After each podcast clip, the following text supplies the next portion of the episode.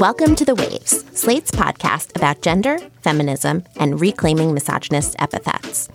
Every episode, you get a new pair of women to talk about the thing we can't get off our minds.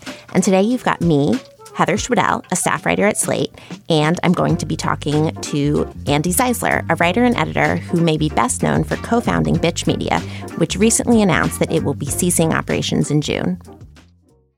Bitch started as a zine in the mid 90s and went on to influence a generation of feminist media, including the very podcast you're listening to now.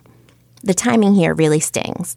One of the publishing world's most respected independent feminist voices is closing, just as the country has been plunged into a state of feminist emergency. I'm referring to news that is still top of mind for so many of us the leak of the Supreme Court opinion that would strike down Roe v. Wade and end federal protection of abortion rights. This is hardly the time when we want to see feminist media contracting. So, we're going to talk to Andi all about the state of feminist media, what happened to Bitch, and whether some of the same backlash that led to the end of Roe was a factor. We'll be back with Andi after a short break.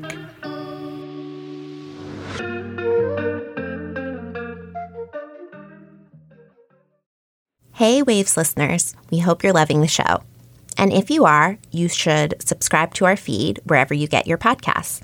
New episodes come out bright and early every Thursday morning. And while you're there, check out our other episodes.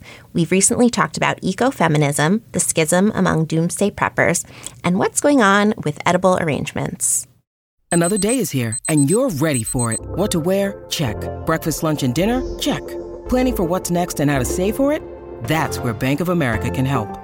For your financial to-dos, Bank of America has experts ready to help get you closer to your goals. Get started at one of our local financial centers or 24-7 in our mobile banking app. Find a location near you at bankofamerica.com slash talk to us. What would you like the power to do? Mobile banking requires downloading the app and is only available for select devices. Message and data rates may apply. Bank of America and a member FDIC. Welcome back to The Waves. I'm joined now by Andi Zeisler, co-founder of Bitch Media. Andi, welcome to The Waves. Thanks so much for having me. Let's go back for a second to Bitch's origin story, the beginning of it all. Why did you decide the world needed Bitch and how did you make it happen? My two co founders and I were living in the San Francisco Bay Area and we had pretty recently uh, graduated college and we were, you know, working day jobs. And most of what we spent our free time doing was consuming popular culture, um, whether that was TV or movies or magazines or books. And we spent a lot of time just talking amongst ourselves about why the sort of pop culture representations we were seeing out there just didn't seem to reflect what we uh, knew, what we saw around us. Um, everything still felt incredibly stereotypical, whether it was, you know, Pepsi commercials or Beverly Hills 90210 there was so much pop culture that really seemed stuck in gendered stereotypes and assumptions. And that was just something we we spent a lot of energy talking about. My co-founder lisa and i had both been interns at a teen magazine called sassy in new york city where we grew up and sassy was kind of a cool teen magazine that took a very different approach to talking to young women and, and men for that matter about what was important to them. It was very forthcoming about things like being gay, dressing how you wanted, even if that sort of flouted gender assumptions. It took a, a really refreshing approach to to teenhood. And right around the time we started Bitch, Sassy had been sold to this mainstream publisher. We called it Bizarro Sassy. It became something that seemed to take the aesthetics of what Sassy had been, but superimpose the sort of classic teen girl ethos over it. When we had started Bitch, Ms. was still a wonderful magazine, but it really seemed to dismiss uh, popular culture, but also young women as sort of agents of change. And so we started talking about like, what would a magazine that sort of blended Sassy and Ms. look like? And what would a magazine that really aimed to reach young people by using pop culture as a frame through which to talk about things like gender and power and sexuality and things like that. What would that look like? That was something we wanted to read, but we couldn't, you know, we didn't see it out there in the market. So it felt like, well, I guess we need to make the thing that we want to read. And so we did. One thing about Bitch that is sort of obviously radical is the title. I think we forget how big a deal it was to title a magazine Bitch. Now you maybe say to your friend, hey, bitch. Um, but bitch was a bigger deal, or it was more transgressive back then. Can you tell me a bit about choosing it as a title? You know, a lot of it really came down to the fact that strong women, women who stand up for themselves, women who don't act the way everyone wants them to, there are a lot of words that aren't gendered to talk about people who are not acting like you want them to. But with women, it's it's like bitch is always the first one. And growing up in New York City, we had certainly heard it a lot. You know, if you're walking down the street, someone cat calls you and you don't answer, bitch is is the thing that you're going to be hearing next. We really thought about the way that there was a kind of anticipatory retaliation to the title. And so we were like, well, you know, people are probably going to call us that, so we're, we're just going to go ahead and, and do it and call ourselves that first. What to you was the platonic ideal of a bitch piece? The platonic ideal of a bitch piece was was something that looked at a sort of familiar pop culture media product and asked questions that weren't necessarily asked by by mainstream outlets or a piece that took something that was very popular and pulled out a kind of larger theme of it. A really good example of that is when Desperate Housewives came on the air and everyone was talking about it and everyone was talking about you know these suburban housewives being bad or these sub- suburban housewives being subversive the pitch that we got about it was about how desperate housewives was being framed as something women watched as a so called guilty pleasure. And so the piece ended up being about how the idea of the guilty pleasure is sort of an inherently feminized concept. This idea that that women consume pop culture in a way that they are sort of socialized to feel guilty about. Like, I shouldn't be watching this. The voice made a big difference a really conversational tone was kind of a hallmark of the pieces we really loved. A sense of understanding that the concept of a feminist analysis of pop culture was something that a lot of people were going to roll their eyes at and say, well, why don't you just change the channel? And sort of engaging with the activity of analyzing itself and looking at that. Feminism and its place in the culture changed so much over this period. Did those changes sort of affect the magazine's fortunes, or did being a nonprofit, you know, enable you to, to stay pretty safe from all of that? How did that affect things? Well, when you talk about the changes in feminism during that time, do you sort of mean the the rise of, of feminist media and sort of online feminist media? That and I think its place in the culture in the 90s being a feminist was considered sort of alternative in a way that it, it evolved to sort of not be. It became a more mainstream stance. And, and I think online media was definitely part of that. Yeah. I mean, when we started Bitch, feminism was sort of had started to re enter the public imagination by way of things like Riot Grrrl and Sassy. And that was, you know, after this really protracted backlash to second wave feminism in the 1980s. And so, yeah, I mean, at the time we, we started Bitch, feminism was still not something that people were, you know, scrambling to associate themselves with. But right, it's true that particularly with the rise of the feminist blogosphere and social media as well, feminism became something that was de- demystified for more people. for Bitch, for a really long time, we didn't really think of other feminist outlets as our competition. We really treated it as a rising tide lifts all boats. You know, the more feminist media there is, the more feminists there will be. And the more feminist media there is, the less any one outlet will have to feel like it is all things to all people. Because, you know, that's always tough for a feminist publication. There's always the sense of like, well, why don't you do this or why don't you cover that?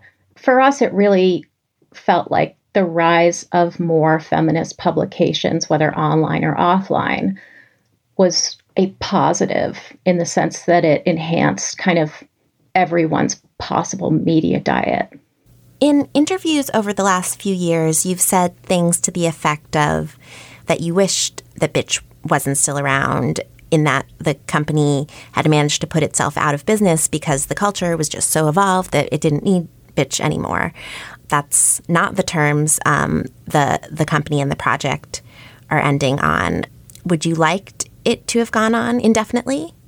When I said that our goal was always to put ourselves out of business, that was certainly tongue in cheek. I think, you know, my hope for Bitch was that it would evolve and continue being an important resource for people who were just starting to form an understanding of and relationship with feminism. There's so much media out there, and it is so hard often, and I would imagine particularly for young people, to figure out what speaks to them and then figure out whether what speaks to them is is even telling them the truth or whether it is a mouthpiece for a larger organization or parent company that has particular commercial aims. I think having a reader supported nonprofit feminist outlet, I mean, having more than one out there, I, I hope that is always the case. Unfortunately, it just it feels like a particularly bad time for bitch to go under it's never been clearer than right now that there's a vast difference between feminism as kind of an aesthetic and feminism as a you know foundational need and a foundational process of liberatory politics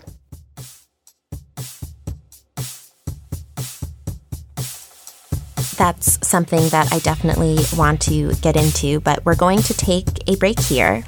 If you want to hear more from Andi and myself on another topic, check out our Waves Plus segment, Is This Feminist? Where today we're debating whether asking whether things are feminist is feminist. so we'll see how that goes. And please consider supporting the show by joining Slate Plus. Members get no ads on all podcasts no paywall on the Slate website, and bonus content for this show and others like the Political Gabfest, Slate Money, and more. To learn more, go to slate.com slash the waves plus.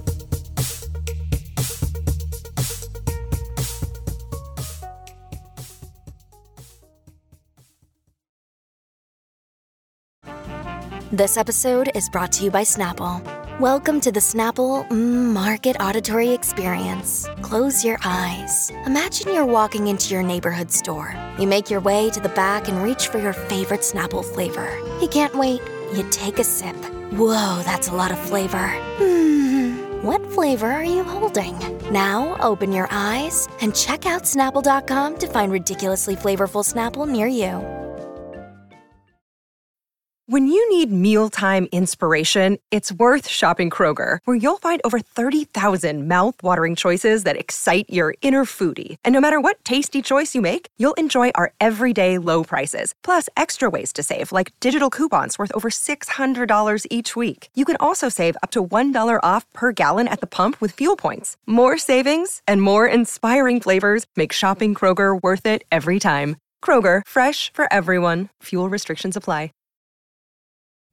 We're back. And Andi, I want to return to what you were saying about now being such a hard time in media, in feminist media in particular. um, with Bitch being hardly the only feminist publication or independent publication to struggle over the last few years. The writer Jude Doyle wrote a lovely remembrance of Bitch um, on Medium, which we'll link to on our show page. But one point they made uh, really stood out to me. They wrote that these closures are a sign of the current anti feminist backlash, and that the shuttering of feminist publications and the impending appeal of Roe v. Wade are intrinsically linked.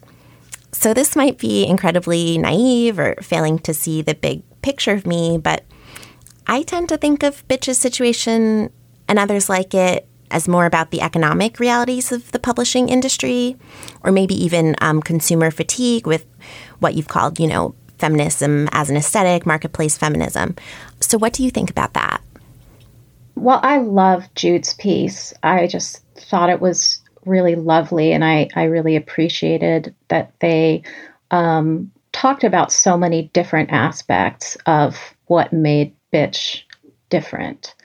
I agree with you, though, that so much of Bitch's struggles have always been related to the idea of how people value media and whether they value independent media. It was really never easy financially to be a, a feminist nonprofit. Like, none of us got in it for the money. that was never a thing. But over the years, certainly the thing that made us stand out in an increasingly digital marketplace was the fact that we also had a print magazine.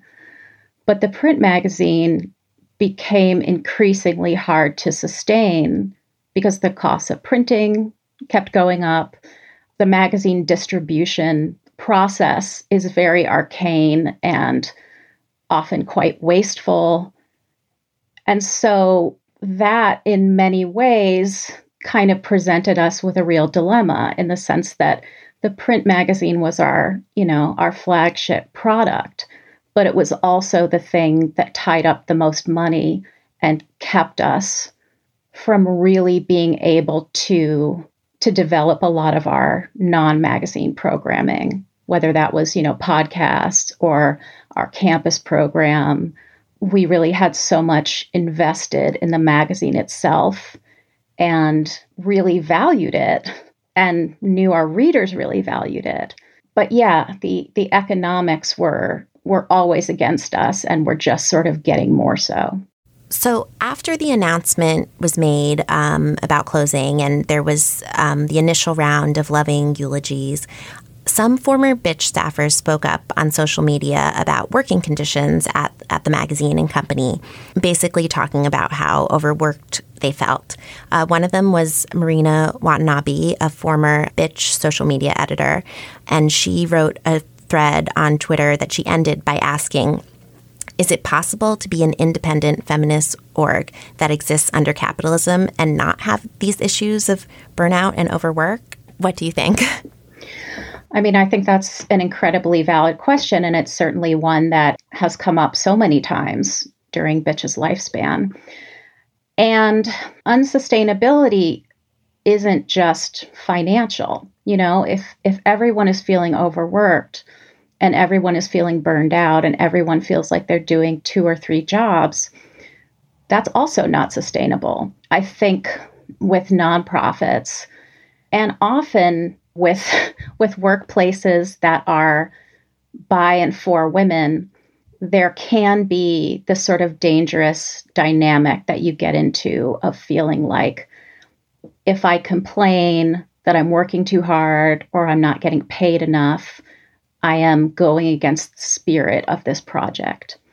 We were always very conscious of of not wanting to to perpetuate that. At the same time i feel like increasingly so many media organizations, nonprofit or not, have those problems. It is a problem with capitalism and not just feminism. At the same time, the troubles that Bitch has had over the past few years in terms of capacity and money and staff attrition really did put a ton of pressure on our staff. And um, I think it is a testament to their excellence as staff and as editors and, and writers that they continued doing amazing work. But again, I would never argue that that is a good way to run a publication. I think overwork and burnout are really endemic to most progressive organizations. And I can't really say for sure what would solve that. But yeah, I mean, I think there's certainly a way in which feminism and capitalism to begin with are very much at odds in the market and, of course, in workplaces. So, another one of the things that we lose when we lose outlets like Bitch is places where young writers can cut their teeth. What advice would you give to a feminist writer who's just starting out right now and seeing bad news like this um, in their feeds? Yeah, I mean, it's it's very difficult, and and really the most rewarding part of Bitch for me, and my favorite part has always been working with emerging writers and young writers to sort of figure out what their passion is, what they can write about in a way that no one else can. I do think the question of feminism as an aesthetic versus feminism as a living, evolving movement is something that is not necessarily offered particular nuance in the digital landscape of websites. It's really hard to give advice because I, I don't think that young writers should feel like they have to have a certain set of politics or beliefs to have a career as a writer. So, really, I think the thing that I would say is find something that you can write about in a way that no one else can and really carve out that place for yourself. That's harder and harder to do, but I, I do believe it's possible.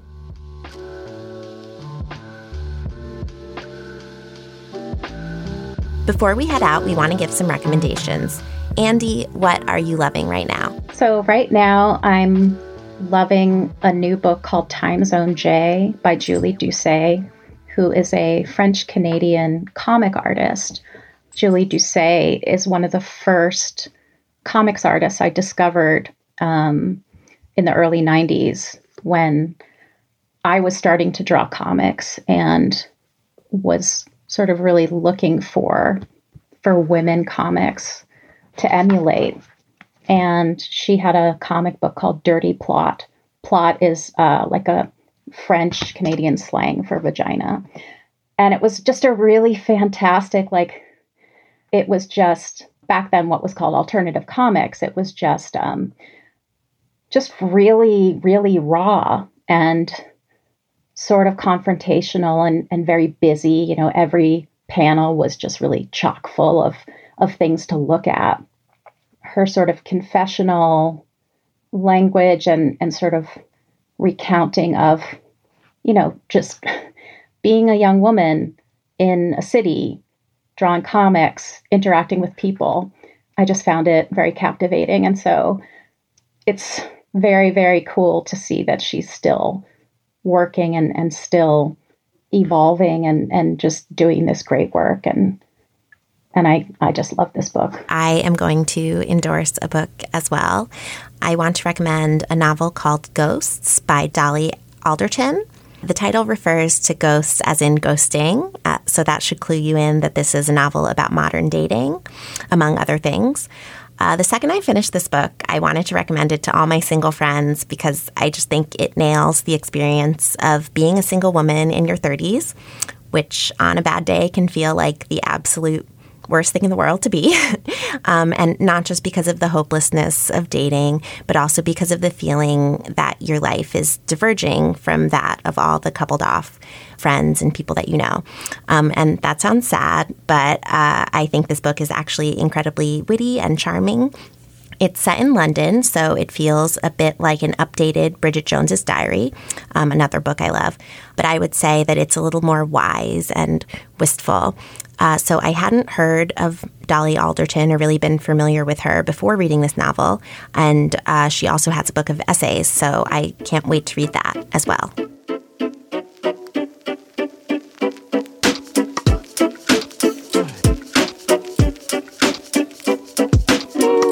That's our show this week. The Waves is produced by Shana Roth. Shannon Palus is our editorial director, with Alicia Montgomery providing oversight and moral support. We'd love to hear from you. Email us at thewaves at slate.com. The Waves will be back next week. Different hosts, different topic, same time and place.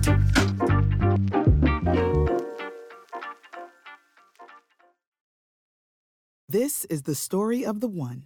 As head of maintenance at a concert hall, he knows the show must always go on. That's why he works behind the scenes, ensuring every light is working, the HVAC is humming, and his facility shines. With Grainger's supplies and solutions for every challenge he faces, plus 24 7 customer support, his venue never misses a beat. Call quickgranger.com or just stop by. Grainger, for the ones who get it done.